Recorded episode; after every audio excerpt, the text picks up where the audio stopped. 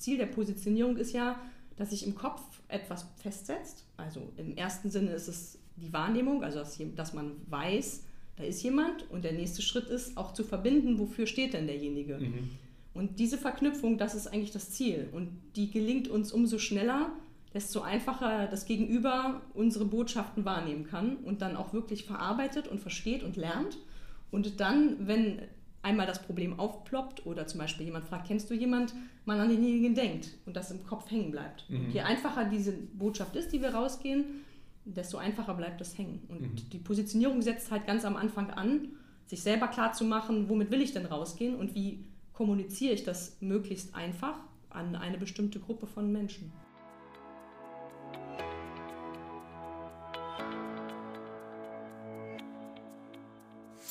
Hast du das Gefühl, dass der digitale Dschungel an Chancen und Möglichkeiten für dich und dein Unternehmen immer undurchdringlicher wird? Suchst du nach Strategien, Konzepten und konkreten Maßnahmen, um den digitalen Wandel erfolgreich zu meistern? Dann bist du hier genau richtig.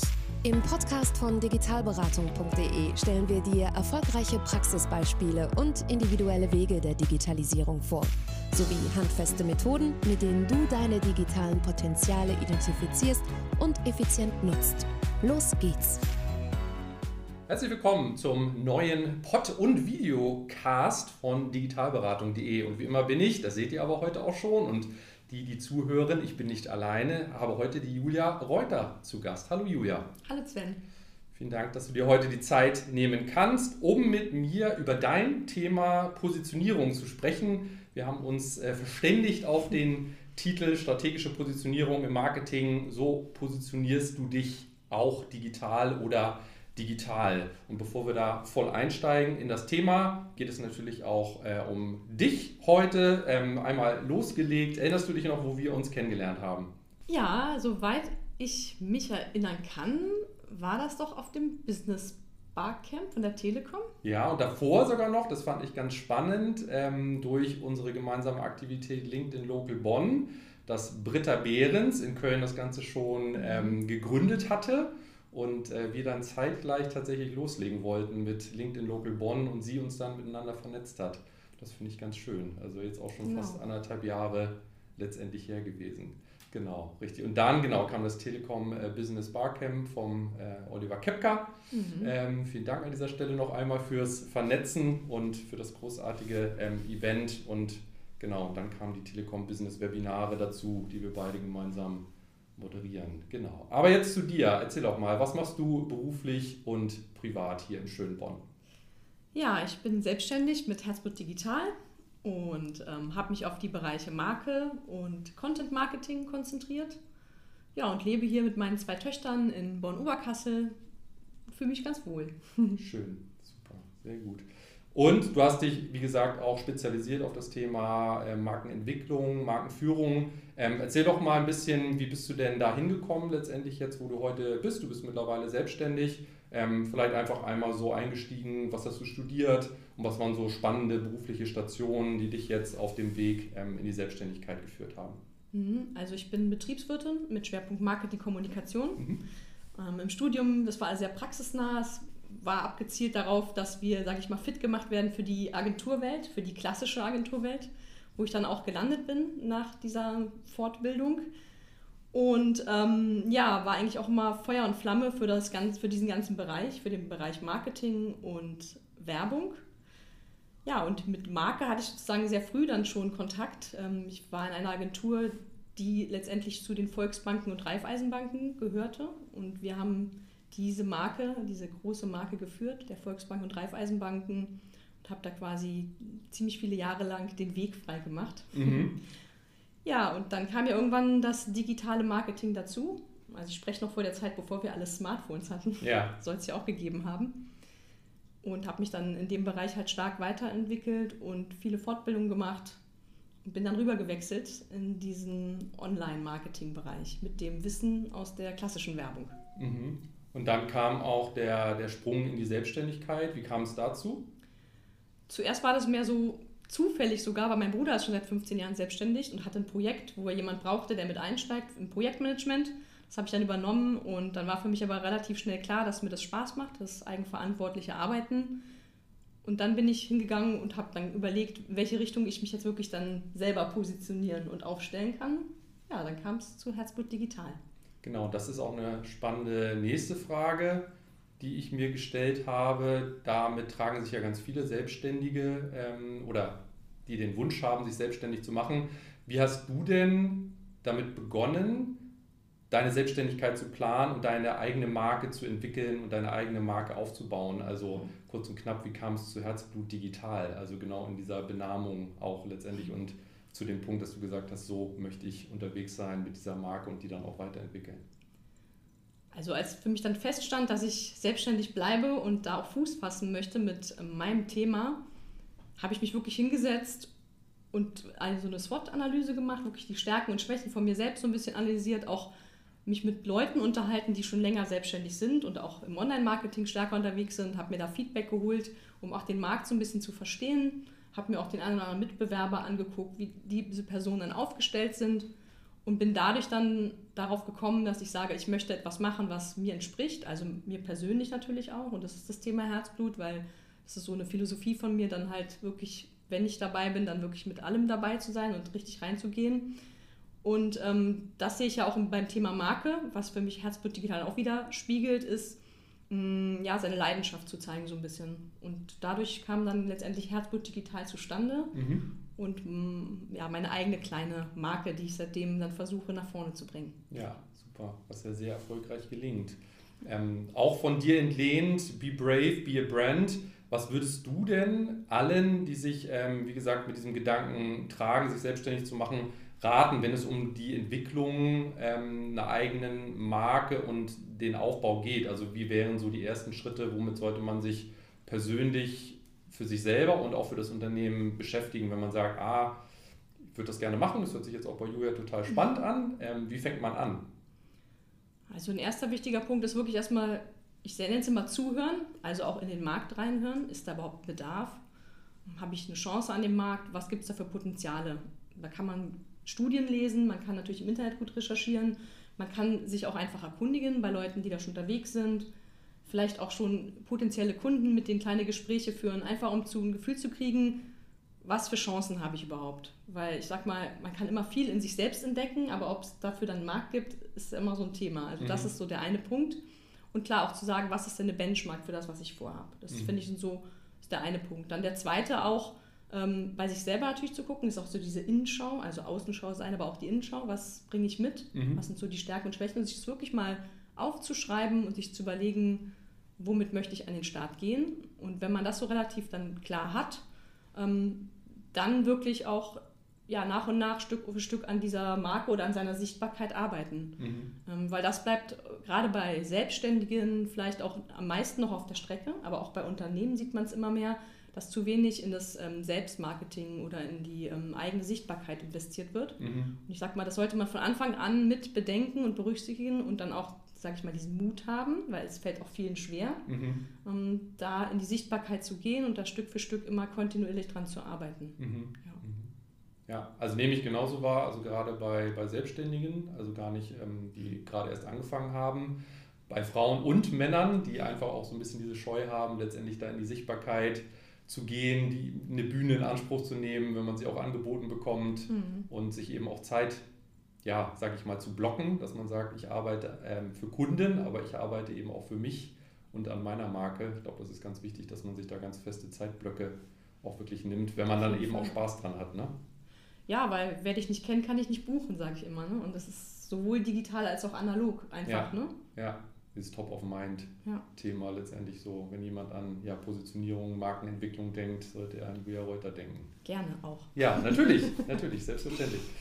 Kommen wir so in diesen großen Block mal rein, also zu deinem äh, ja, Herzblut-Thema oder da, zu deinem Leidenschaftsthema, so Positionierung. Du hast jetzt schon ganz viele Aspekte auch genannt, ähm, trotzdem noch einmal diesen Bogen geschlagen warum sollte ich mich denn überhaupt positionieren? Und das ist für mich immer so eine Frage, sowohl, jetzt sind wir beide selbstständig, insofern reizt mich natürlich immer, da auch nochmal deine Perspektive, wir tauschen uns ja ohnehin regelmäßig aus, zu bekommen als Einzelkämpferin oder Einzelkämpfer, aber letztendlich natürlich auch als kleines mittelständisches Unternehmen bis hin zu zum Konzern. Also warum mhm. sollte ich mich ähm, positionieren? Überhaupt so die erste Frage zu dem Themenblock. Ja. Positionierung hat ja eigentlich schon immer den Zweck, ähm, mehr Aufmerksamkeit auf sich selber zu lenken und relevanter zu sein als der Mitbewerber. Weil wir an einem Markt unterwegs sind und auf diesem Markt gibt es halt einfach meistens mehrere Angebote. Und hinzu kommt jetzt auch noch ähm, die sehr hohe Informationslast. Also Informationsoverload ist es ja jetzt schon. Also was wir früher schon wahrgenommen haben, hat sich ja jetzt noch vervielfacht. Also so viele Informationen strömen auf uns ein. Und da wirklich so durchzudringen und hängen zu bleiben, das, das schaffen wir einfach nur, wenn wir eine ganz klare Positionierung haben. Wenn wir jeden Tag das Thema wechseln und das einfach nicht wirklich klar und deutlich und einfach verständlich rüberkommt, dann kann im Gehirn nichts hängen bleiben. Und das Ziel der Positionierung ist ja, dass sich im Kopf etwas festsetzt. Also im ersten Sinne ist es die Wahrnehmung, also dass, man weiß, da ist jemand. Und der nächste Schritt ist auch zu verbinden, wofür steht denn derjenige. Mhm. Und diese Verknüpfung, das ist eigentlich das Ziel. Und die gelingt uns umso schneller, desto einfacher das Gegenüber unsere Botschaften wahrnehmen kann und dann auch wirklich verarbeitet und versteht und lernt. Und dann, wenn einmal das Problem aufploppt oder zum Beispiel jemand fragt, kennst du jemand, man an denjenigen denkt und das im Kopf hängen bleibt. Mhm. Je einfacher diese Botschaft ist, die wir rausgehen, desto einfacher bleibt das hängen. Und mhm. die Positionierung setzt halt ganz am Anfang an, sich selber klar zu machen, womit will ich denn rausgehen und wie kommuniziere ich das möglichst einfach an eine bestimmte Gruppe von Menschen. Mhm. Deiner Erfahrung nach, also jetzt hätte ich so eine Hypothese, aber ist das als ähm, Einzelkämpferin oder Einzelkämpfer leichter oder effizienter zu erreichen als als kleines mittelständisches Unternehmen oder als Konzern? Oder ist die Herausforderung einfach vielschichtig und ganz unterschiedlicher Natur? Also arbeitest du ja jetzt mit unterschiedlichen Firmen, auch Einzelkämpferinnen und Einzelkämpfern zusammen. Wie würdest du es einschätzen? Generell müssen wir einfach diese Klarheit haben ne? mhm. und, ähm, und die Relevanz für das Gegenüber. Weil egal, was wir da nach draußen tragen, wenn wir selber nicht wissen, was ist die Relevanz oder was ist der Nutzen für die Zielgruppe, dann bleibt auch nichts hängen. Ne? Also da können wir auch sehr, sehr laut sein. Und das war ja früher auch so ein Mittel der Wahl, Werbedruck, Penetration, ja, das ist schön, wenn es da Budget gibt. Das ist dann vielleicht der einfachere Weg, in Anführungszeichen, für größere Konzerne, Unternehmen, mhm. wo mehr Power dahinter steckt, als, als kleiner, wo man vielleicht auch begrenzt ist und dann noch mehr, ähm, noch klarer sein muss. Mhm. Aber letztendlich ist es für alle die gleiche Herausforderung, erstmal diese, diese Klarheit, Einfachheit zu finden und die Relevanz. Ne? Also wirklich etwas zu finden, was dann bei, der, bei dem Gegenüber auch ankommt. Mhm. Es gibt teilweise auch Fälle von Positionierungen, die dann gewählt wurden, zum Beispiel Smarties. Die haben dann gesagt, irgendwie, ja, wir wollen das Smartie sein, das äh, in der Hand nicht schmilzt. Aber das hat die Zielgruppe halt nicht wirklich angenommen, weil sie haben gesagt, naja, das ist jetzt nicht der große Benefit, das ist dann verpufft. Ne? Dann, ja. Das ist so diese Kunst, beim Gegenüber das zu finden, wo wir ihn wirklich dann mit erwischen, mhm. sag ich mhm. mal, und da auch dann ein Ja zu unserem Thema erreichen. Mhm. Ja, ist vielleicht besonders spannend in Märkten, die vergleichbar sind. Also jetzt auch bei, bei ähm, Einzelkämpferinnen nehme ich das ganz oft wahr, auch im Coaching-Umfeld oder auch, auch Unternehmensberater, du bist auch Beraterin, letztendlich, da gibt es ja so ganz viele von. Also, dass mhm. man in so eine einzigartige Positionierung auch reinkommt. Fällt mir immer diese schöne Anekdote von Lucky Strike ein. Ähm, it's toasted. Ich weiß nicht, ich habe es nicht nachrecherchiert. Ähm, ich habe es aus Mad Men, der großartigen Serie, wo dann eben gesagt wurde, ja gut, wir rösten eben unseren Tabak und haben das eben auch auf die Packung drauf gedruckt. So, mhm. ähm, natürlich in dem kompletten Wissen, dass das jede Tabakmarke meines Wissens macht. Mhm. Ähm, und einfach zu sagen, it's toasted und zu sagen, okay, es ist halt eine Zigarette, aber es ist ein Alleinstellungsmerkmal mhm. im besten Fall von vielen. Aber wie du auch gesagt hast, ja, so die Musik zu sein in dem Lärm da draußen, dass es hängen bleibt, mhm. dass man sich vielleicht an die Melodie erinnern kann, die jemand spielt, auf welchem Instrument auch immer. Ähm, was mich zur weiteren Frage so führt, wie erarbeite ich mir denn eine, gerade in vergleichbaren Märkten, einzigartige Positionierung, gerade wenn ich gefühlt oder tatsächlich, muss man ja auch einschränkend sagen, ähm, in einem Markt unterwegs bin, wo es ganz viele Menschen gibt, die gefühlt oder tatsächlich das Gleiche tun mhm. wie ich. Also wie komme ich da an so eine Unique, würde man sagen, im äh, Neudeutsch oder Denglischen. Ähm, also wie komme ich zu einer einzigartigen Positionierung? Mhm. Klar, zuerst muss ich mir erstmal angucken, welche Positionen sind schon besetzt. Und ähm, es ist unsinnig, dann eine Position zu besetzen, die schon besetzt ist. Ähm, oft es kann zum Beispiel ein Indiz sein, etwas zu nehmen, was dann ganz konträr ist, weil es gibt immer zu jeder Meinung gibt es eine Gegenmeinung, also die, sage ich mal, das Polare auf der anderen Seite zu gucken, dann in die andere Richtung zu gehen, wenn das natürlich zu einem selber passt. Mm, was aber auch wirklich sehr hilfreich ist, ist, ähm, sage ich mal, emotional zu denken und nicht nur nutzenorientiert, also in die emotionalen äh, Bedürfnisse der Leute zu gehen und auf der emotionalen Ebene zu arbeiten. Und dazu gucken, das kann zum Beispiel selbst im B2B-Bereich dann halt wirklich zum Beispiel der Sicherheitsfaktor sein, dass man mhm. den besonders toll hervorhebt und auf allen Ebenen im Marketing dann auch ähm, glaubwürdig vertritt. Ähm, und was, glaube ich, auch noch ein ganz großer Hebel ist, ist, ähm, das ganz konsequent durchzuziehen, wenn man sich für eine Sache entschieden hat. Mhm. Zum Beispiel Georgs, der Schuh, der atmet, mhm. ne, die haben sich irgendwann mal dazu entschieden, ähm, wir nehmen halt wirklich dieses eine, diese Atmungsaktivität, obwohl unser Schuh bestimmt ganz vieles andere kann. Mhm. Der Schuh ist bestimmt auch, äh, hat bestimmt auch eine gute Passform oder hat vielleicht auch ein ergonomisches Fußbett. Mhm. Aber wir setzen uns das Atmungsaktive so sehr auf die Fahne und finden dafür so eine ganz leichte Kommunikation, wo jeder sofort das versteht und es sogar noch einen kognitiven Schlüsselreiz gibt, wie Schuhe atmen. Das, mhm. Also da wird was ausgelöst und das ist leicht erlernbar. Und dadurch, dass sie das so fest verankert haben in ihrer Marke und alles andere gar nicht groß kommunizieren, mhm. also sich wirklich trauen, sich für eine Sache stark zu machen, und das andere wegzulassen, obwohl es ja da ist, mhm. ähm, schaffen sie natürlich dann diese höhere Glaubwürdigkeit. Mhm. Obwohl vielleicht alle anderen Schuhe auch atmungsaktiv sind. Ne? Aber ja. Wenn man dann Schweißfüße hat, dann vertraut man dieser Sache vielleicht viel mehr. Ja. Und äh, das ist auch so, finde ich, so ein kleiner Schlüssel, das Weglassen, auch wenn, das fällt auch vielen schwer. Mhm. Also, ähm, obwohl man ja eigentlich nichts weglässt, sondern nur eine Sache sehr hervorhebt. Mhm. Das ist immer noch so zu betonen. Mhm. Nee, hast du ja auch in einem deiner Videos, hatte ich noch gesehen, auf deiner Website ja auch gesagt, ähm, gehe ich komplett mit. Wenn du alle erreichen willst oder dann erreichst du am Ende keinen. Mhm. Ja, oder wenn du für alle da sein willst oder beraten willst, dann fühlt sich am Ende niemand angesprochen. Und ich glaube auch, was du sagst, ähm, musste ich am Anfang meiner Selbstständigkeit tatsächlich auch drüber, über diese Hürde. Ähm, dieses Gefühl zu haben, dann mache ich meinen Markt aber zu klein oder dann mache ich meine Zielgruppe zu klein, mhm. indem ich halt sage, ich mache Kommunikation und Marketing ähm, vielleicht sogar im Food-Segment, weil ich ja durch Chefkoch schon eine starke Food-Vergangenheit habe. Und ähm, meine Erfahrung ist eben, auch so wie du es eben gerade gesagt hast, ist dann doch eben selbstbewusst schmaler, also gefühlt schmaler zu machen, mhm. ähm, stärker zu resonieren und dann eher über diese klare Positionierung, diese klare, dieses klare Bild, was Kunden dann haben, dann eher nochmal fragen, okay, das verstehe ich, was er oder sie macht, in einem Fall, was er macht. Und dann frage ich vielleicht von da ausgehend nochmal, machst du denn auch die folgenden Themen auch noch mhm. dazu. Und das ist auch tatsächlich auch meine Erfahrung. Da muss man aber erstmal, glaube ich, gerade am Anfang, jetzt bin ich wieder bei der Einzelkämpferin mhm. äh, stark gedanklich, ähm, einmal über diese Hürde letztendlich rüberkommen. Genau, sehe ich genauso. Wie werde ich denn als Person oder Firma erlebbar oder für meine Zielgruppe dann auch wirklich relevant mhm. in der mhm. Kommunikation? Also da haben wir zum Glück digital heutzutage ganz schöne Chancen, uns zu zeigen und wirklich auch in das digitale Storytelling zu gehen. Mhm. Also immer mehr ähm, über uns selber zu sprechen, über die Themen zu sprechen, die für unsere Zielgruppe relevant sind. Und da ist es wirklich ganz ähm, schlau, sage ich, ähm, auch zuzuhören. Was sind denn so die Themen? Und das können wir digital auch ganz toll. Zum Beispiel mit Social, Social Listening oder vielleicht einfach mal den, den Personengruppen wirklich auf Social Media folgen, in, in Gruppen mithören. Mhm. Ähm, was sind denn wirklich die Probleme und Themen, um die dann aufzugreifen für die eigenen Inhalte mhm. und die dann wirklich auch zu verarbeiten.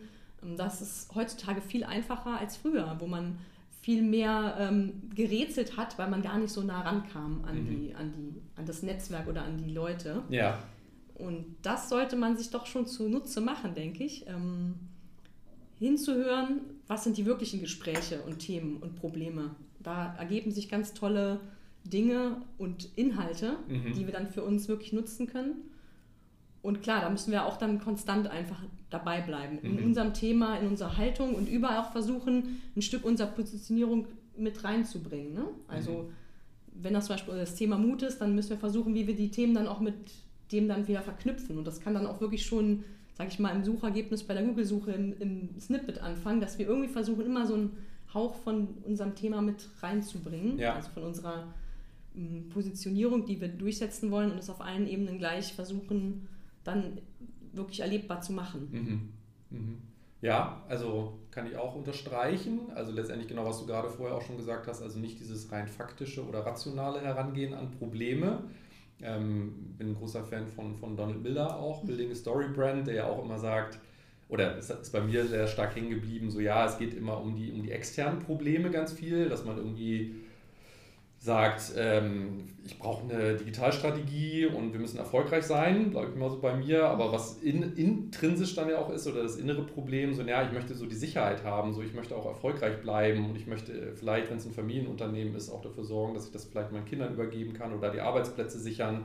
Mhm. Sicherheit hast du auch vorhin angesprochen, also diesen emotionalen Trigger gar nicht geht mir nicht ums Thema Ausnutzen, sondern eben auch zu adressieren, dass man eben mhm. sagt, ich verstehe meine Zielgruppe und ich verstehe mein Gegenüber und ich bin mir dieser, ja, zumindest zwei Ebenen sehr bewusst zu sagen, es gibt ein externes Problem und es gibt ein internes Problem. Oder gibt das Beispiel eben auch der Autokauf, wo man sagt, ja. na, da habe ich immer das Gefühl, gebe ich jetzt nur wieder. Ich werde über den Tisch gezogen, also auch dieses Thema Vertrauen, mhm. Wertschätzung, auch äh, dem, dem Verkaufenden gegenüber, dass man sagt, gut, also wir haben transparente Prozesse und äh, wir zeigen dir das alles und wir gehen wertschätzend auch mit dir um. Mhm. Ähm, großer ja, glaube ich, Treiber auch für die einschlägigen Portale, die jetzt Autos ankaufen, zum Beispiel auch. Fand ich ganz spannend, dass die eben gar nicht darauf gehen, wir kaufen ein Auto. Das machen sie auch, aber mhm. genau diese anderen Aspekte dann auch spielen.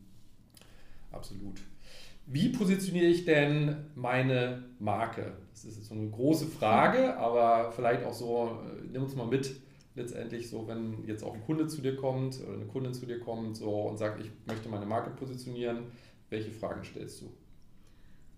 Ja, da gehe ich wirklich auch das klassische Schema an und sage, wir müssen uns klar erstmal eine SWOT-Analyse machen und wirklich gucken, was für Chancen haben wir, was für Risiken gibt es am Markt, ähm, was sind unsere eigenen Stärken und Schwächen. Und da findet man schon so viel raus, wenn man das einmal konsequent macht und es niederschreibt, vielleicht auch wenn es ein größeres Unternehmen ist, ähm, eine Befragung der Mitarbeiter durchführt. Wie sehen wir uns denn eigentlich selber? Mhm. Also ganz viel ist auch im Verborgenen, was dann dadurch dann nach oben kommt. Und da muss man natürlich gucken, ähm, wenn man dann wirklich alle Fakten gesammelt hat, daraus dann ein ganz gutes Fazit abzuleiten und zu gucken, ähm, das ist ähm, letztendlich das unser Kern und dann wieder möglichst das einfach runterbrechen. Ne? Also man muss aufpassen, dass man bei der Positionierung oder beim Positionierungsstatement dann wieder nicht zu sehr in dieser Marketingsprache oder von sich innen heraus kommuniziert oder das aufschreibt, sondern wirklich die soll ja eigentlich dann, das Positionierungsstatement soll ja das sein, wie die Zielgruppe das dann wahrnehmen soll. Mhm. Und das in den Worten der Zielgruppe zu formulieren. Mhm. Und ähm, eine Marke entsteht ja letztendlich, ist ja das, was im Kopf der Zielgruppe entsteht, als Vorstellung ne? oder als Fantasie. Mhm. Das ist ja, kann man ja nicht wirklich greifen oft. Ne? Das sind ja gemachte Erfahrungen, eine Beziehung, die aufgebaut wird, ein Erlebnis. Und ähm, da muss man halt schon relativ früh hingehen und sich in diese Köpfe der Menschen reindenken, in die man reinkommen möchte. Und das fängt halt wirklich damit auch an, das so zu, in deren Sprache zu kommunizieren mhm. und aufzuschreiben und dann daraus die Zielrichtung zu haben dann für alle Maßnahmen mhm. und das auf allen Ebenen gleich dann zu kommunizieren. Mhm. Dadurch kann man natürlich dann so eine Marke entwickeln. Ja. Und letztendlich muss es eine Erlebniswelt sein, die relevant ist für die Zielgruppe. Mhm.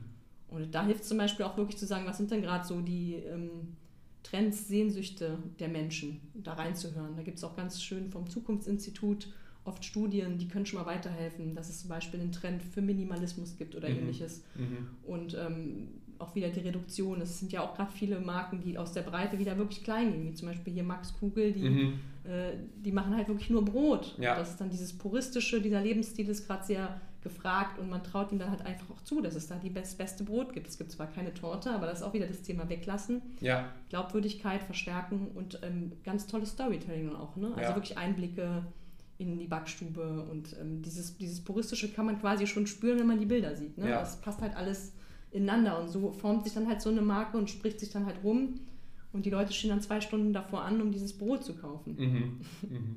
Ja, super spannend. Also für alle Nicht-Bonner, Max Kugel ist ein Bäcker hier in unserer schönen Stadt, der sich wirklich rein auf das ähm, ja, äh, Zubereiten, auf die Herstellung von Brot.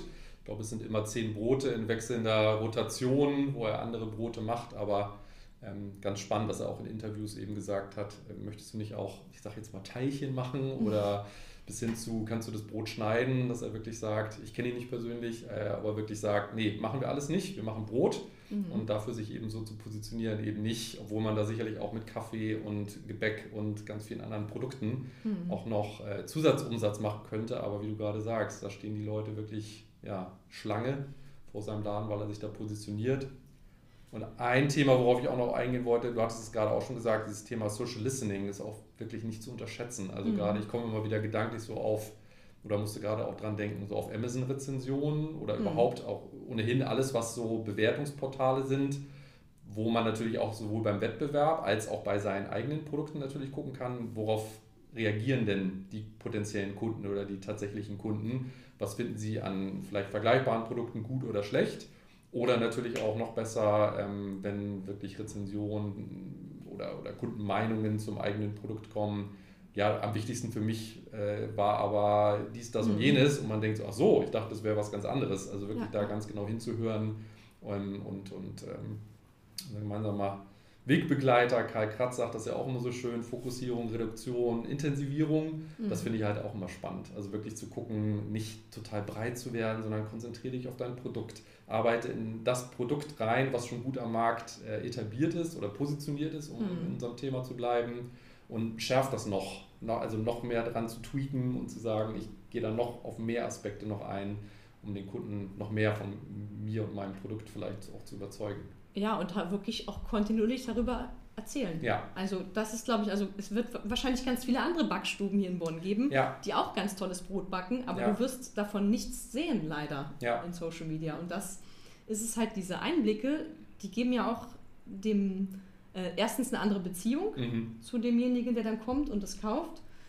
Und ähm, es, man, man erinnert immer wieder an das, was man da macht. Es wird viel authentischer, es wird viel glaubwürdiger, ja. als wenn man es nicht zeigt. Und das sollte man heutzutage, denke ich, nutzen, so gut es geht, dass man die Leute mitnimmt und immer wieder Einblicke gibt, ja. um erstens zu erinnern und zweitens zu überzeugen. Ne? Ja. Und dann dadurch diese Markengeschichte einfach zu erzählen, auch im Kleinen. Ja. Ja. geht ja auch wirklich viel um Vertrauen. Jetzt sind wir natürlich gerade so bei unserem Thema, bei meinem Thema auch so mit Lebensmitteln und so weiter musste da auch an meine Metzger denken, äh, mhm. äh, die ich ja immer mal wieder äh, betreue. Hatte ja selber mal eine Biometzgerei, die eine oder der andere wird es wissen. Und ähm, da motiviere ich eben auch immer wieder Metzgerinnen und Metzger mit ihren Betrieben, ihr müsst viel lauter sein und äh, setzt das nicht voraus, dass hier wirklich die Kunden wissen, dass du eine eigene Zucht hast, selber äh, auch schlachtest, selber zubereitest und ähm, ja, herstellst und vielleicht sogar auch noch lieferst. Mhm. Und da hat man immer wunderbare Beispiele, dass man sieht, diejenigen, die das tun und vielleicht sogar die gesamte Wertschöpfungskette abbilden können,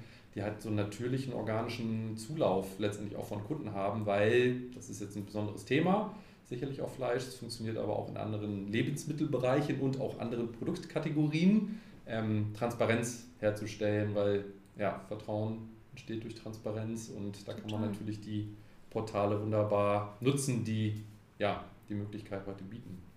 Wenn ich schon eine Positionierung mir mal erarbeitet habe mit meinem Unternehmen und aus irgendeinem Grund, vielleicht auch, weil ich noch dichter jetzt in meine Nutzer mal reingehorcht habe oder mhm. mal Austausch hatte, Interviews oder ja, aus irgendeinem anderen Grund nicht mehr so zufrieden bin, wie komme ich denn von einer Ist-Positionierung meines Unternehmens zu einer Soll-Positionierung und wie nehme ich auch ähm, diejenigen, die für die Marke verantwortlich sind, mit auf diesem Weg.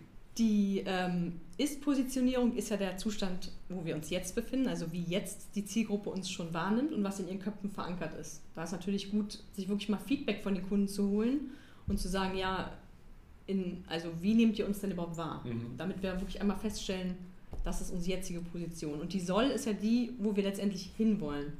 Und es muss ja immer auch einen Grund geben, warum wir uns vielleicht in eine andere Richtung entwickeln wollen. Mhm. Und ähm, da sollten wir uns quasi, sage ich mal, ähm, die jetzige Position und auch die Position der Mitbewerber einmal aufzeichnen, vielleicht in so einer Art ähm, Differenzierungsanalyse, dass wir sagen, was sind denn die gegenüberliegenden Pole, Polaritätenprofil nennt man das, und sagen, das sind die Ausprägungen, zum Beispiel teuer, günstig oder mhm. sportlich.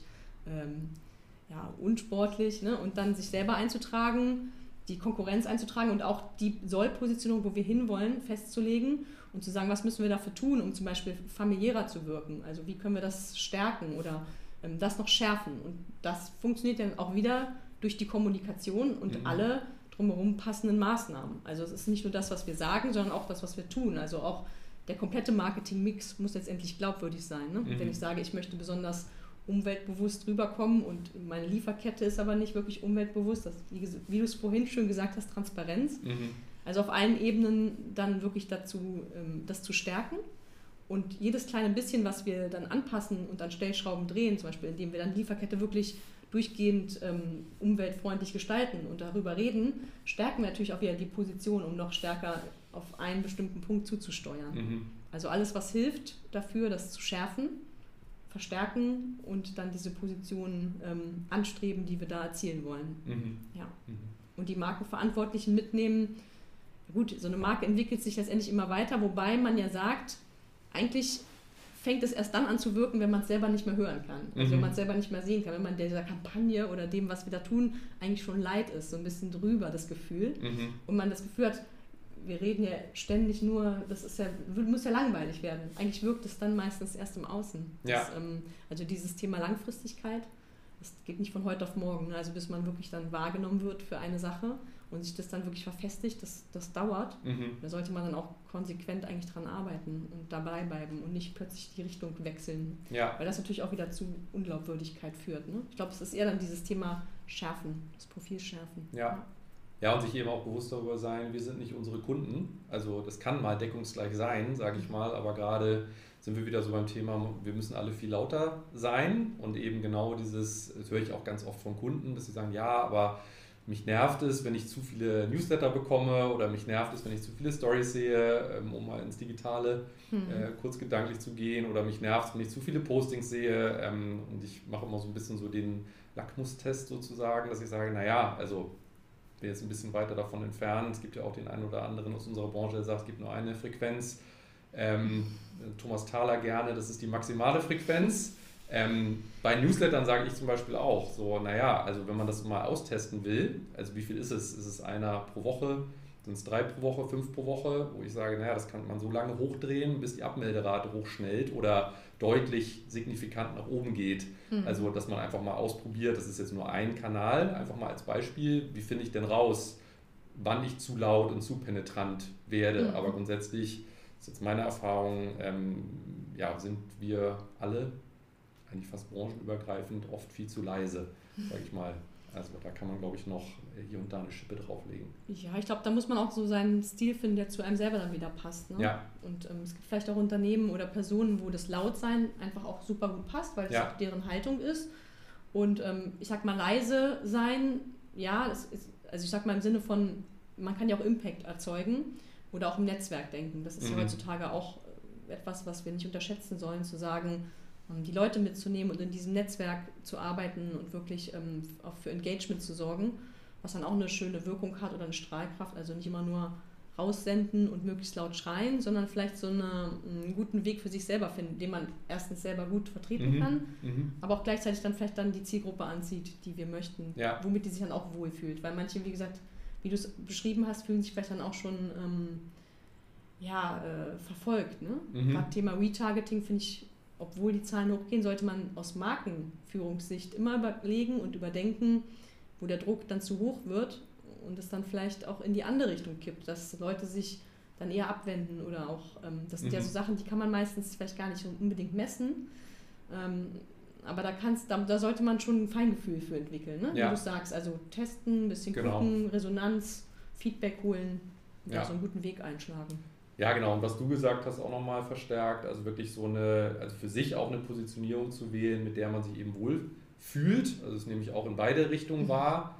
Ähm, also zum einen bin ich wieder gedanklich bei Donald Miller. Also wenn ich mich halt als Guide positioniere, das musste ich auch zwischendurch mal lernen und reflektieren, ähm, zu sagen so, nee, also ich bin nicht, also das ist so meine Überzeugung, auch meine Positionierung, bin ich der Held der Geschichte. Also ich unterstütze die Helden der Geschichte, ob das mhm. jetzt, also immer meine Kunden, Menschen in meinem Umfeld und äh, dann fühle ich mich zum Beispiel auch wohl laut zu sein, aber als Unterstützer der ja. Geschichte.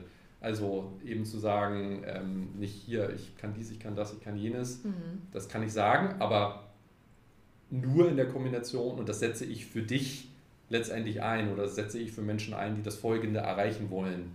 Und ähm, das merke ich ganz oft, also gerade in, ja, auch in unserem gemeinsamen Umfeld, Beraterinnen, Berater, habe nebenbei auch ähm, viel im, im Coaching-Bereich gemacht, sage ich mal, und tue das noch, dass sich da einfach viele nicht wohlfühlen mit diesem nach vorne gehen. So, und da motiviere ich, versuche ich auch mal zu motivieren, naja, also finde doch eine Positionierung, mit der du dich wohlfühlst ja. und dann kannst du auch ganz anders nach außen gehen, weil es eben authentisch ist.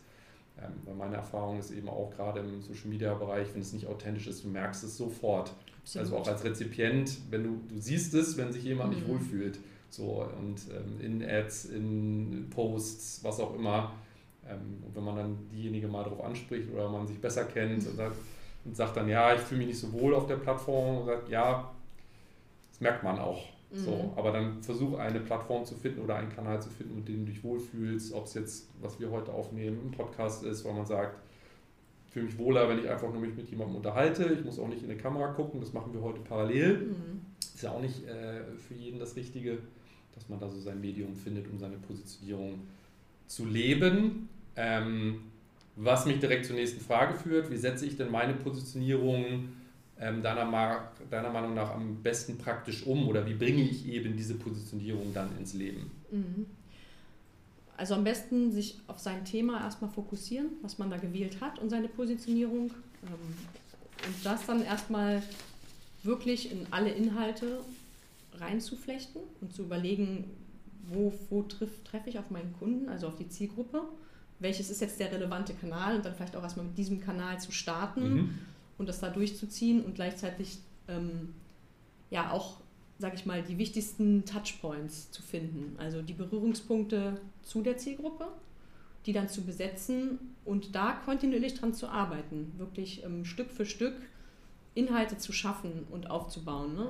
Und ähm, da kann ja dann teilweise am Anfang ist es immer viel Arbeit, eher diese Inhalte zu erstellen, aber nach hinten raus, wenn ich diese Sichtbarkeit miteinander erarbeitet habe, dann ist das so ein bisschen so wie die Ernte. Ne? Dann kann ich ja die Früchte pflücken und es gibt eine bestimmte Art von Sichtbarkeit, die verliert man auch nicht mehr von heute auf morgen, wenn man sie sich dann aufgebaut hat, zum Beispiel in der Google-Suche. Ne? Wenn mhm. man da für ein breites Themenspektrum wirklich dann als der Experte von Google auch angesehen wird und ausgespielt wird, da hat man sich dann jetzt wirklich mal wirklich so einen Themenbereich, hat man es jetzt so positioniert und kann dann auch wirklich davon profitieren. Wie gesagt, am Anfang ist es immer erstmal wirklich mehr Arbeit und viel Arbeit in, diesen, in diese Inhalte und in die Positionierung und den Aufbau zu investieren.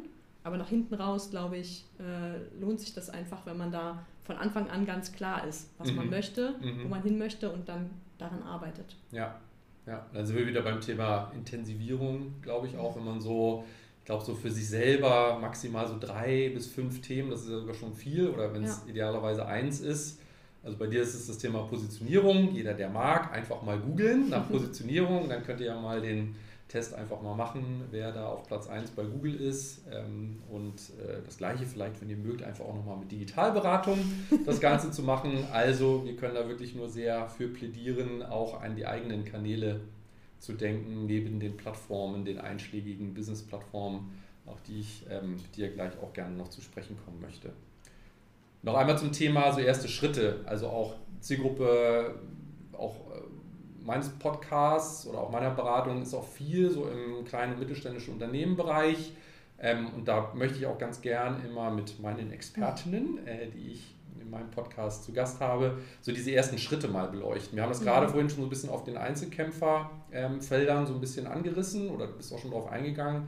Aber gibt es so, meine Frage ist, gibt es so, so vielleicht fünf goldene Schritte, vielleicht so quasi nur eine Checkliste, um eine Positionierung zu entwickeln, wo ich mich einfach mal hinsetze, mir wirklich mal zwei Stunden Zeit nehme und sage, ich kümmere mich jetzt mal so um diese fünf Fragestellungen, vielleicht alleine oder im besten Fall sogar mit einem kleineren Team aus dem Unternehmen, aus unterschiedlichen Bereichen, um da mehrere Perspektiven auch mit reinzubringen.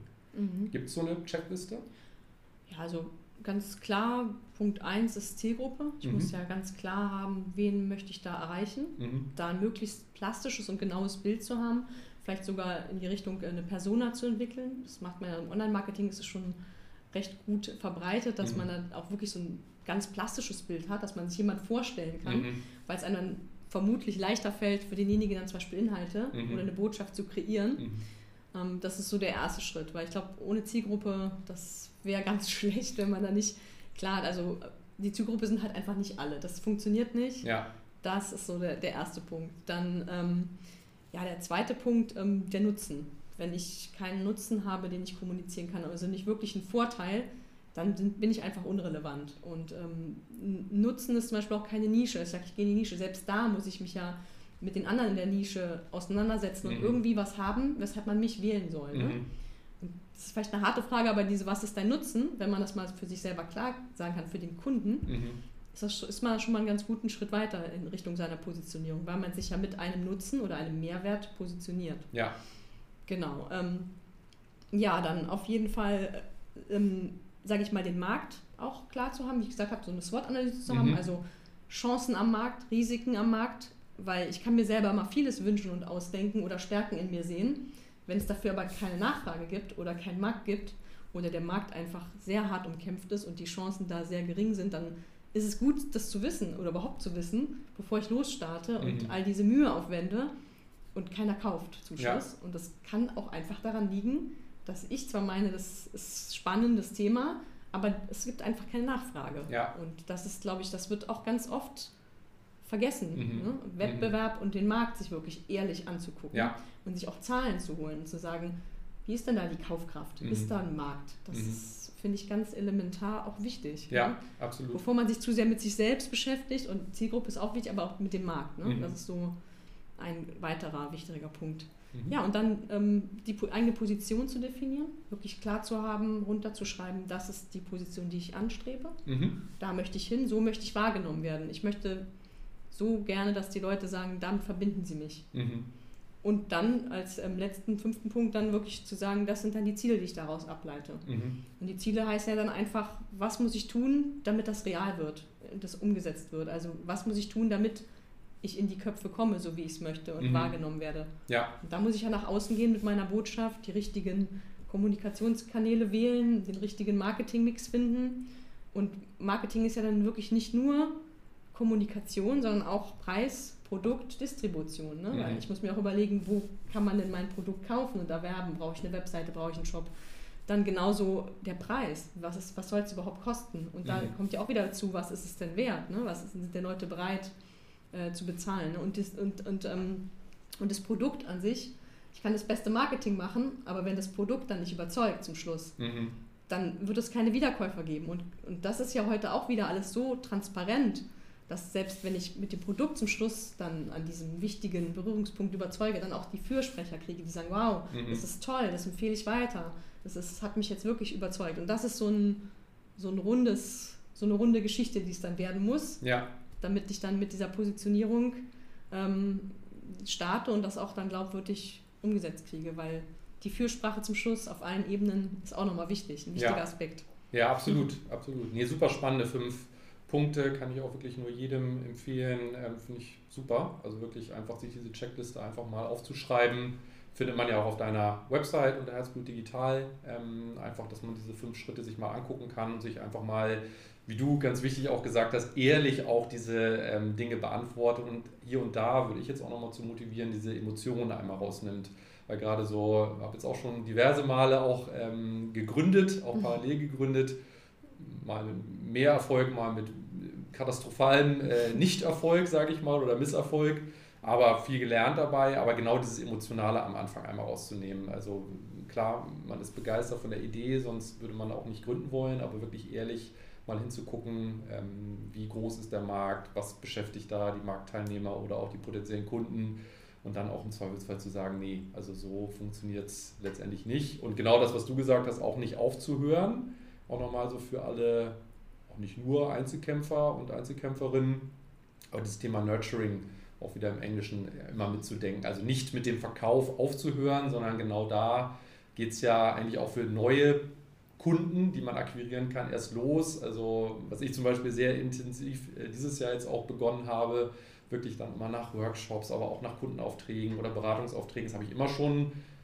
punktuell gemacht, aber viel stärker wirklich direkt danach, wenn es ein gutes Projekt war, zu fragen, gibst du mir einen äh, Testimonial-Text, mhm. darf ich dich verwenden als äh, Testimonial-Fürsprecherin auf meiner Website zum Beispiel, bis hin zu natürlich Proven Expert zu nutzen als ein Portal, da bin mhm. ich unterwegs oder auch natürlich die Google-Bewertungen, dauert 15 Sekunden. Mhm. Immer in der Ansprache oder nach unserem LinkedIn Local, dass wir auch immer sagen, gebt uns eine kurze Bewertung, dürfen wir eure, euer Feedback, euer Positives, was ihr uns in dem Fall auf LinkedIn gebt, nutzen, um für unser Event, ähm, das nächste ist am 1.7. dann zu werben, ähm, um wirklich zu sagen, ja, dadurch fühlen sich auch andere wieder angezogen. Also dieses, ja, diesen letzten absolut. Punkt nach den Zielen auch zu sagen, wenn ich auch die Ziele erreicht habe, da auch wieder drüber zu sprechen, ist ja auch ganz spannend.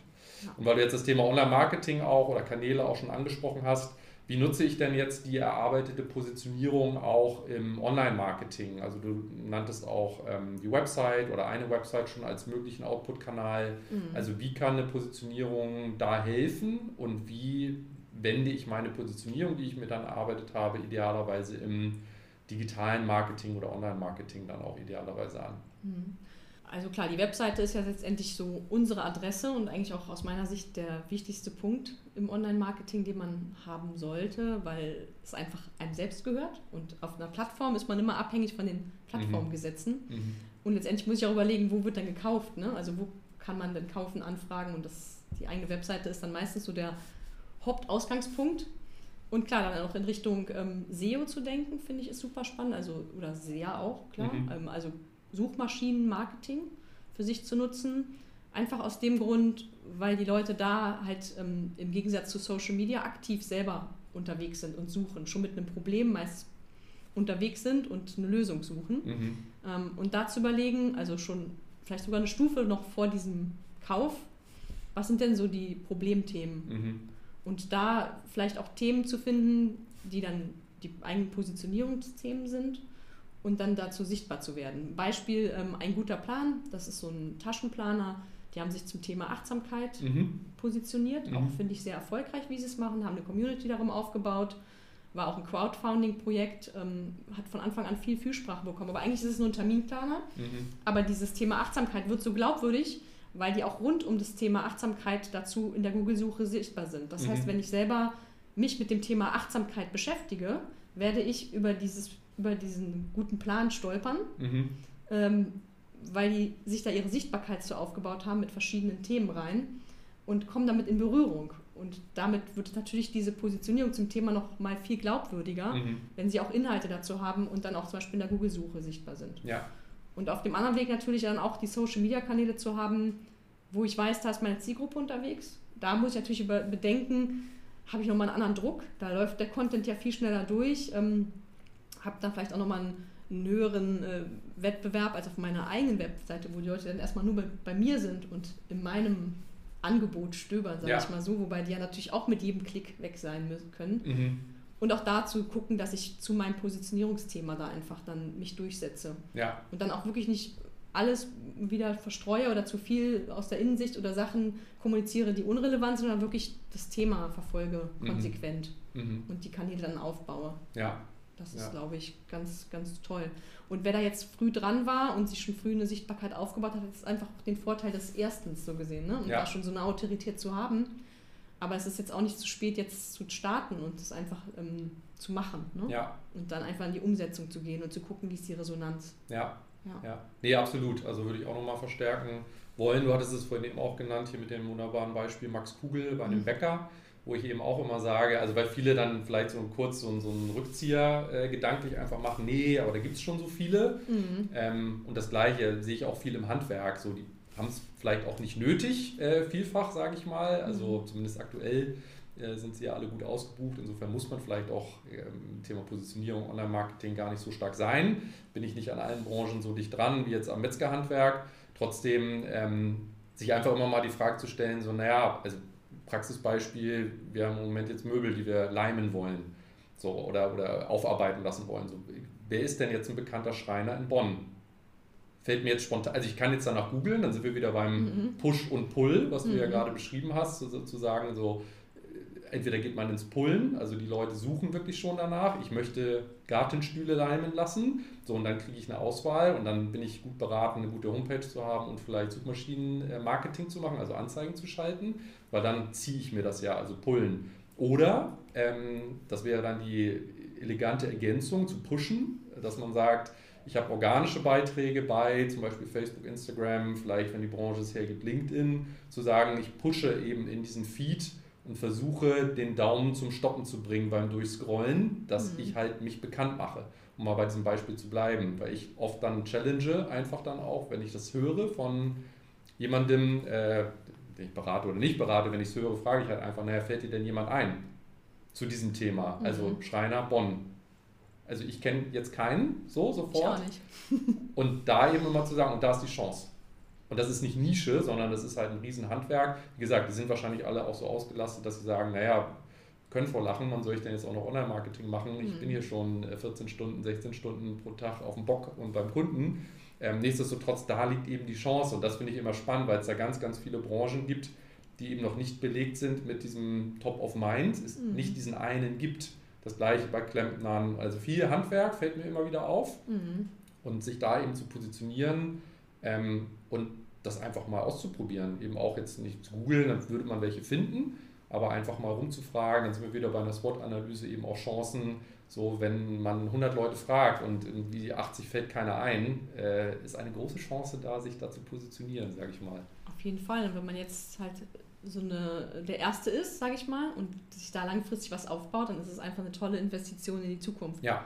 Weil dann hat man einfach dieses Erste und die Chance, sich da stark zu positionieren. Ja. Und das ist auf jeden Fall, würde ich, man kann ja auch erstmal mit einfachen Mitteln starten. Man muss ja nicht gleich all in gehen und nee. sagen, der Kanal muss jetzt hier durchgängig bespielt werden. Ne? Oft ist es ja wirklich, wie du sagst, dann vielleicht auch der Erste sein, der es überhaupt macht. Ja. Und dann seinen eigenen Weg zu finden. Und oft hat man ja Mitarbeiter, die vielleicht dann doch affin sind und die sagen, ach, ich mache das durchaus, da mal äh, ein bisschen so Insights zu geben oder mitzunehmen. Da kann sich dann wirklich auch Freude daraus entwickeln, ja. wenn man das seinen Weg findet. Nicht jeder muss ja äh, direkt irgendwie auf TikTok tanzen. Ne? Das ja. muss ja gar nicht sein. Das muss ja zu einem passen. Ja.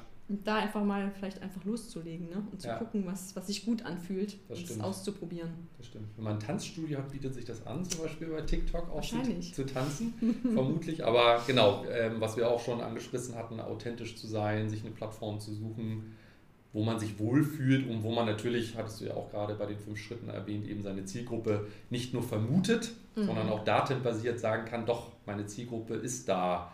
Geschäftsführer ja. Mittelstand in einer Branche, das lässt sich ja wunderbar recherchieren. Ja, man muss sich auch bewusst sein, dass sich Nutzer im Vorfeld, bevor sie zu einem kommen und egal ob sie eine Tanzstunde machen oder vielleicht ein Brot kaufen oder vielleicht auch äh, sich Stuhl leimen, sich trotzdem im Internet einmal angucken, was, wie wird das Erlebnis sein. Also ja. auch so der Restaurantbesuch ist zum Beispiel auch ein gutes Beispiel. Mhm. Wir gucken uns jetzt gerne immer schon auf Google vorher an, ähm, wie, was wird uns da erwarten, also was wird uns da erwarten. Wir mhm. wollen es erwarten, die, dieses Erlebnis wollen wir gerne schon im Vorfeld so ein bisschen checken, um nicht enttäuscht zu werden, mhm. weil es die Möglichkeit gibt. Und wenn ich einfach da schönes Essen sehe und eine tolle Location, dann freue ich mich schon im Vorfeld. Und das können wir halt wirklich, das, das kann man im Vorfeld schaffen mit Bildern, mit, ähm, mit wirklich dieser Sichtbarkeit. Und das zahlt ja auch alles auf, auf meine Positionierung oder auf meine sichtbare Positionierung dann ein, indem mhm. ich dieses Erlebnis schärfe mhm. und einfach zur Verfügung stelle und Leute das dann auch wirklich sagen und mir zutrauen, ach ja, da gibt es wirklich Tanzstunden. Ich sehe es ja. ja hier, ne? das funktioniert ja. Und da sind auch noch zehn Bewertungen, die sagen, ganz toll. Ne? Ja. Und schon ist es dann diese Überzeugung, dass man sich für mich entscheidet, weil es gibt meistens immer eine Konkurrenz, ne? ja. die irgendwie vielleicht auch Tanzstunden anbietet. Ja, absolut. Und das ist so ein Hebel, den ich nutzen kann. Ja, diesen Wow-Effekt, so das bin ja ich, sage ich immer so. Also jetzt fällt mir dabei ein, letztendlich dann auch wirklich Crashkurs vor der Hochzeit habe ich dann auch machen dürfen vor meiner. letztendlich, dass man das aufgreift und dann eben auch sagt, ähm, gut, ne? also mhm. hier man kommt schnell zu einem Ergebnis und dann der Hochzeitstand wird es dann auch zu einem Erfolg. Im besten Fall hat man dann ein Paar, was in die Kamera strahlt und dann im Nachhinein sogar noch sagt, war eine super Erfahrung, mhm. sechs Wochen, die wir hier äh, einen Crashkurs gemacht haben und es hat am Ende funktioniert. Thema Wow-Effekt, ah, das bin ja ich. Dann mhm. funktioniert das am Ende auch. Genau, wir kommen so langsam in Richtung Ende. Ähm, wir haben jetzt viel über Kanäle gesprochen, wo ich auch im Business-Kontext unterwegs sein kann. Ich weiß, dass es immer zielgruppenabhängig natürlich ist, äh, welchen Kanal man empfiehlt. Aber hast du so einen Kanal, und ich habe da natürlich eine Hypothese, wenn man sagt, ähm, hast du ja auch schon gesagt, naja, idealerweise fokussiert man sich ja so auf einen Kanal. Welchen Kanal sollte man sich denn? Mai 2021, muss man immer sagen. Das ist ja auch sehr in Bewegung der Markt angucken, wenn ich im Business-Kontext ähm, ja, meine persönliche Expertenpositionierung ins Leben und in die Sichtbarkeit bringen mhm. möchte. Hast du da so einen Tipp, wo du sagst, naja, also immer zielgruppenabhängig, verstanden, aber welche Plattform sollte man sich denn da deiner Meinung nach angucken? Im Business-Kontext würde ich sagen, äh, ist LinkedIn wirklich eine Plattform, die gerade spannend ist. Mhm. Einfach weil sie sich gut anbietet, einmal mit dem Profil, was wir dort erstellen können, sehr viel von uns zu zeigen, mhm. also Informationen mit reinzubringen, Sachen hervorzuheben und vorzustellen. Das ist nicht nur der reine Lebenslauf, sondern ganz viel drumherum und die Plattform entwickelt sich auch gerade in die Richtung sehr stark weiter. Mhm. Ähm, und ich habe die Möglichkeit, wirklich Inhalte zu veröffentlichen und zu meinem Thema, zu meinem Expertenthema zu sprechen und da mit dem Netzwerk zu interagieren, vielleicht auch einfach unter den, äh, also einen Kommentar zu setzen bei Beiträgen von Meinungsführern, was auch immer schon ganz toll ist, um da im Gespräch ähm, wahrgenommen zu werden und dann auch wieder Leute auf mich selbst zu lenken. Also die Plattform, finde ich, eignet sich dafür gerade sehr gut, einfach von daher, wie die Plattform aufgestellt ist, weil sie auch noch nicht so werbegetrieben ist, wie jetzt die großen, zum Beispiel Facebook, wo man mhm. ja meistens mittlerweile schon Budget braucht, um mhm. dann wirklich nochmal durchzudringen. Ähm, das ist gerade eine Plattform, aber klar, es ist zielgruppenabhängig. Finde ich meine Zielgruppe überhaupt auf LinkedIn? Ne? Also wenn, wenn ich jetzt vielleicht in einem ganz anderen Bereich, zum Beispiel im Sport, Sportausdauerbereich unterwegs bin und da ein Angebot habe, ist vielleicht dann Instagram doch eher die Plattform, mhm. wo ich dann mehr die breite Masse finde und auch dann im Themenkontext nochmal anders sichtbar sind. Wobei ich auch viele Fitnesstrainer mittlerweile auf LinkedIn sehe, ja. die da ihr Angebot pushen. Also durchaus mal gucken, was da die Konkurrenz macht. Ne? Ja, mhm. ja absolut. Spannend. Ja, absolut. Also gerade eben auch auf der Plattform zu sein, weil ähm, eben da wenige andere sind. Also ich, dadurch, dass ich mal bei Chefkoch war, man kann mhm. ja in den mhm. Suchbegriffen gucken, mit welchen Suchbegriffen wurde denn mein Profil gefunden. Und ich immer wieder sehr zu, äh, ja, was dann ein Lächeln bei mir auslöst, mit dem Suchbegriff Koch gefunden werde. Wo ich sage, ja, nee, also ich koche gerne in meiner Freizeit, aber dadurch, dass ich mal bei Chefkoch gearbeitet habe, werde ich eben mit dem Suchbegriff gefunden, was mich mhm. wieder dazu führt, einfach mal oder geführt hat, einfach mal zu suchen, wie viele Köche gibt es denn? Gibt nicht viele auf ja. der Plattform. Ist eben auch sehr, sehr, sehr, sehr spannend eben zu gucken, wie viele ähm, gibt es denn in dieser Branche da überhaupt.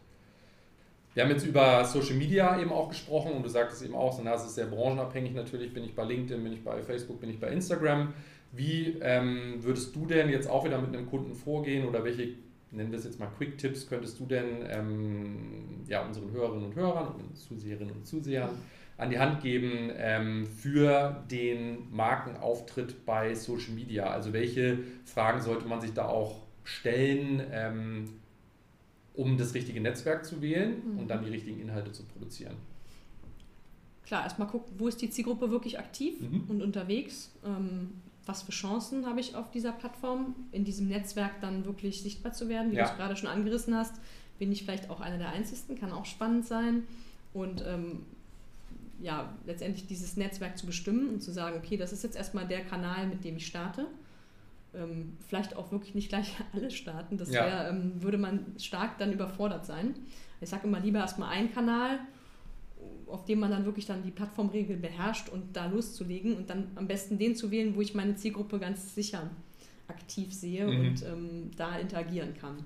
Also das ist so der erste Punkt, den ich festsetzen würde, sagen, den Kanal, den fokussieren wir jetzt, da möchten wir uns positionieren und mit der Marke sichtbar werden.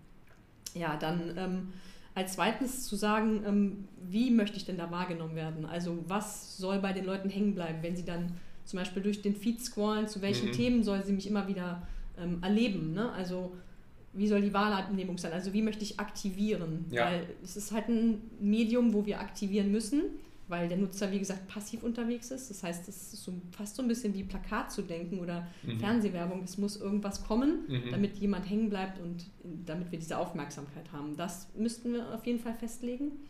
Ähm, das kann zum Beispiel dann wirklich ein ganz starker Themenfokus sein dass auch das wirklich diese Erinnerbarkeit überhaupt stattfindet. Oder halt einfach zu überlegen, wie man sonst eine Aufmerksamkeit schaffen kann. Vielleicht auch mit einem Format, dass man sagt, man entwickelt jetzt ein, ein spezielles Videoformat oder irgendwas Animiertes oder wie gesagt ähm, was anderes, was Aufmerksamkeit zieht. Mhm. Das ist schon wichtig auf Social Media. Dann ähm, die Wirkung. Mhm. Die Wirkung muss ja wieder zu meiner Positionierung passen. Mhm. Und die Wirkung ist ja, wie das Gegenüber das erlebt, mhm. was er da bekommt, mhm. geboten bekommt. Das muss gleich, gleichmäßig sein und stimmig, dass es irgendwie ähm, ja überhaupt die Möglichkeit hat, äh, erinnerbar zu sein, Mhm. hängen zu bleiben. Also im Kopf dann wirklich eine Verankerung zu schaffen. Mhm. Merkwürdig zu sein, wie du ja immer auch sagst. Genau, merkwürdig im Sinne Genau. von zu merken. Ne? Ja. Und am besten ist natürlich auch, dass wenn jemand durch den Feed scrollt, allein schon ähm, an dem, was er da sieht, im ersten Moment das mit uns dann verbinden kann. Mhm.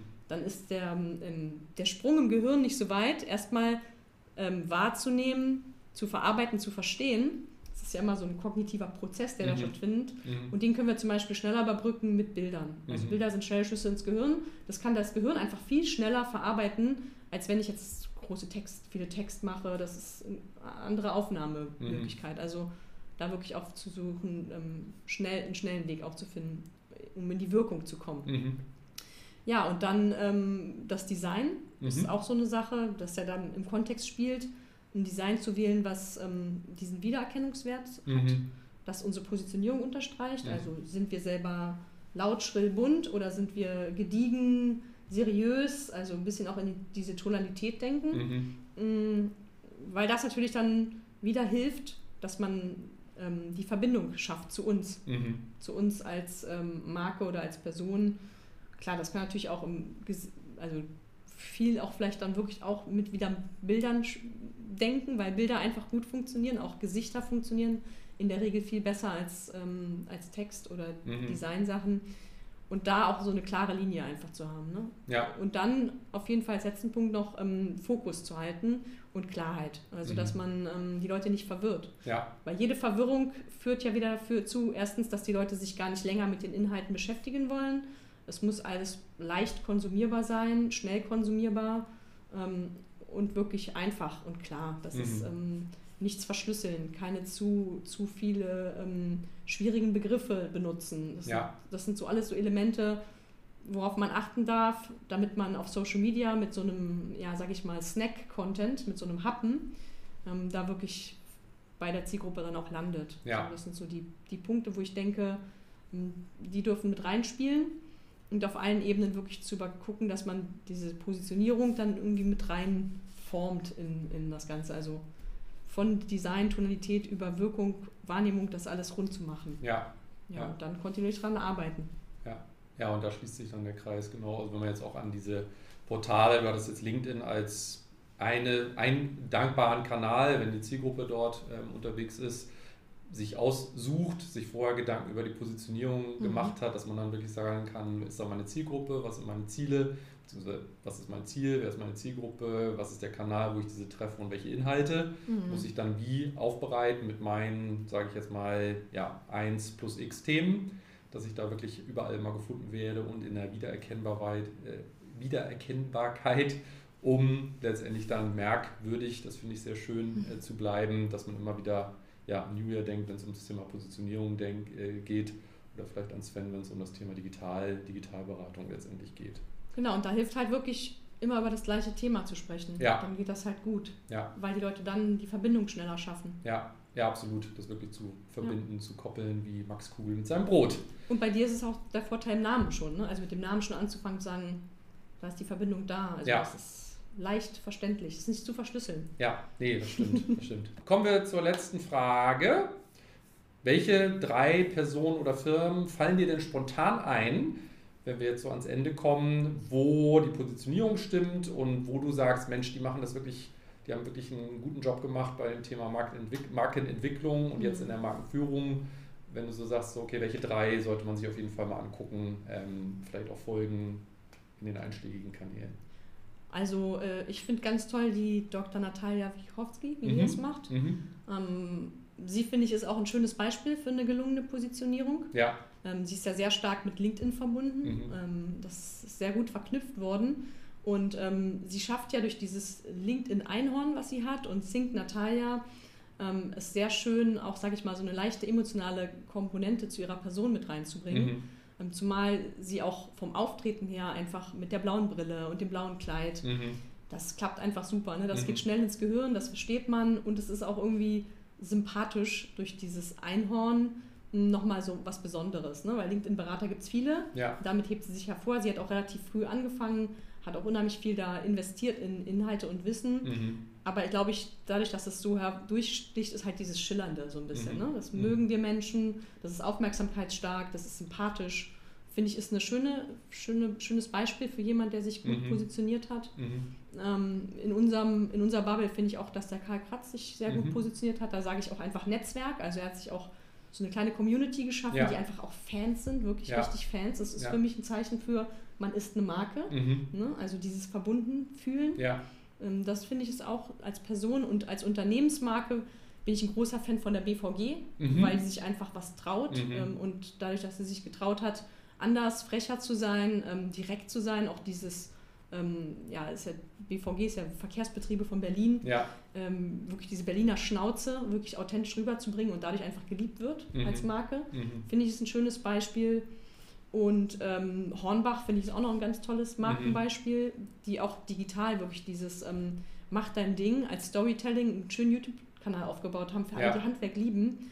Also da ist wirklich so viel Liebe im Detail auch zu den Content-Stücken, die dann wirklich so in die Werkstätten gehen und da so ganz authentische Geschichten erzählen. Und in der ganzen Bilderwelt, du erlebst es halt. Ne? Ja. Das ist wirklich, und da, das ist, glaube ich, so, woran man sich so ein bisschen orientieren kann, mhm. wie es gemacht wird, wie es gut gemacht wird, um daraus für sich selber vielleicht auch ähm, Wege oder Rückschlüsse zu finden, wie man es für sich selber macht. Ne? Ja. Ja. ja, nee, absolut. Also ähm, speziell auch beim, beim Thema LinkedIn fällt mir jetzt eben gerade ein, dass ich da auch immer sage, so in Workshops oder im Austausch einfach auch zu gucken, einfach, äh, es ist so eine Abkürzung, die man so ein bisschen gehen kann, auch beim Thema Positionierung, einfach zu gucken, wie machen es denn andere. Mhm. Und dann ist es auch vollkommen okay zu sagen, so würde ich das nie machen oder ich würde es anders machen, um dann einfach so seinen eigenen Weg zu finden. Aber dass man dann natürlich auch das eine oder andere ableiten kann, was kommt denn bei meiner Zielgruppe, die vielleicht, äh, vielleicht bei der Wettbewerberin ähnlich gestrickt ist, gut an oder eben weniger mhm. gut an Deswegen muss man es nicht so machen, weil es gut ankommt. Das ist ja auch mal ein sehr einzigartiges Netzwerk, was man selber hat. Aber da empfehle ich auch immer äh, Abkürzungen, Content-Konsum sozusagen. Du hast vier wunderbare Beispiele genannt.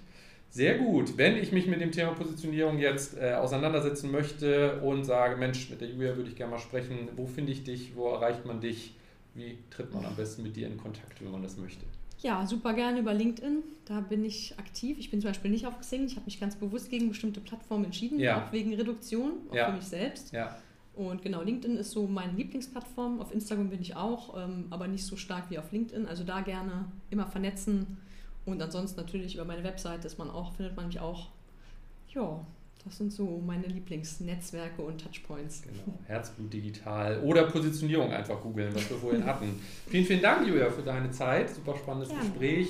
Ähm, wie gesagt, kann nur jede, jedem empfehlen, einfach auf Julia zuzugehen, wenn es um das Thema Positionierung geht, ähm, sich da auch professionelle Hilfe einmal zu holen, um vielleicht den einen oder anderen Knoten im Kopf auch mal zu lösen am Anfang oder auch eine weitere professionelle Expertenperspektive zu bekommen. Vielen, vielen Dank für deine ja. Zeit hier Danke für schönen, die Einladung. Ja, sehr gern hier in den schönen Design Offices. Bis zum nächsten Mal. Ich freue mich auf eine Wiederholung. Gern. Dankeschön. Danke. Ciao. Ciao.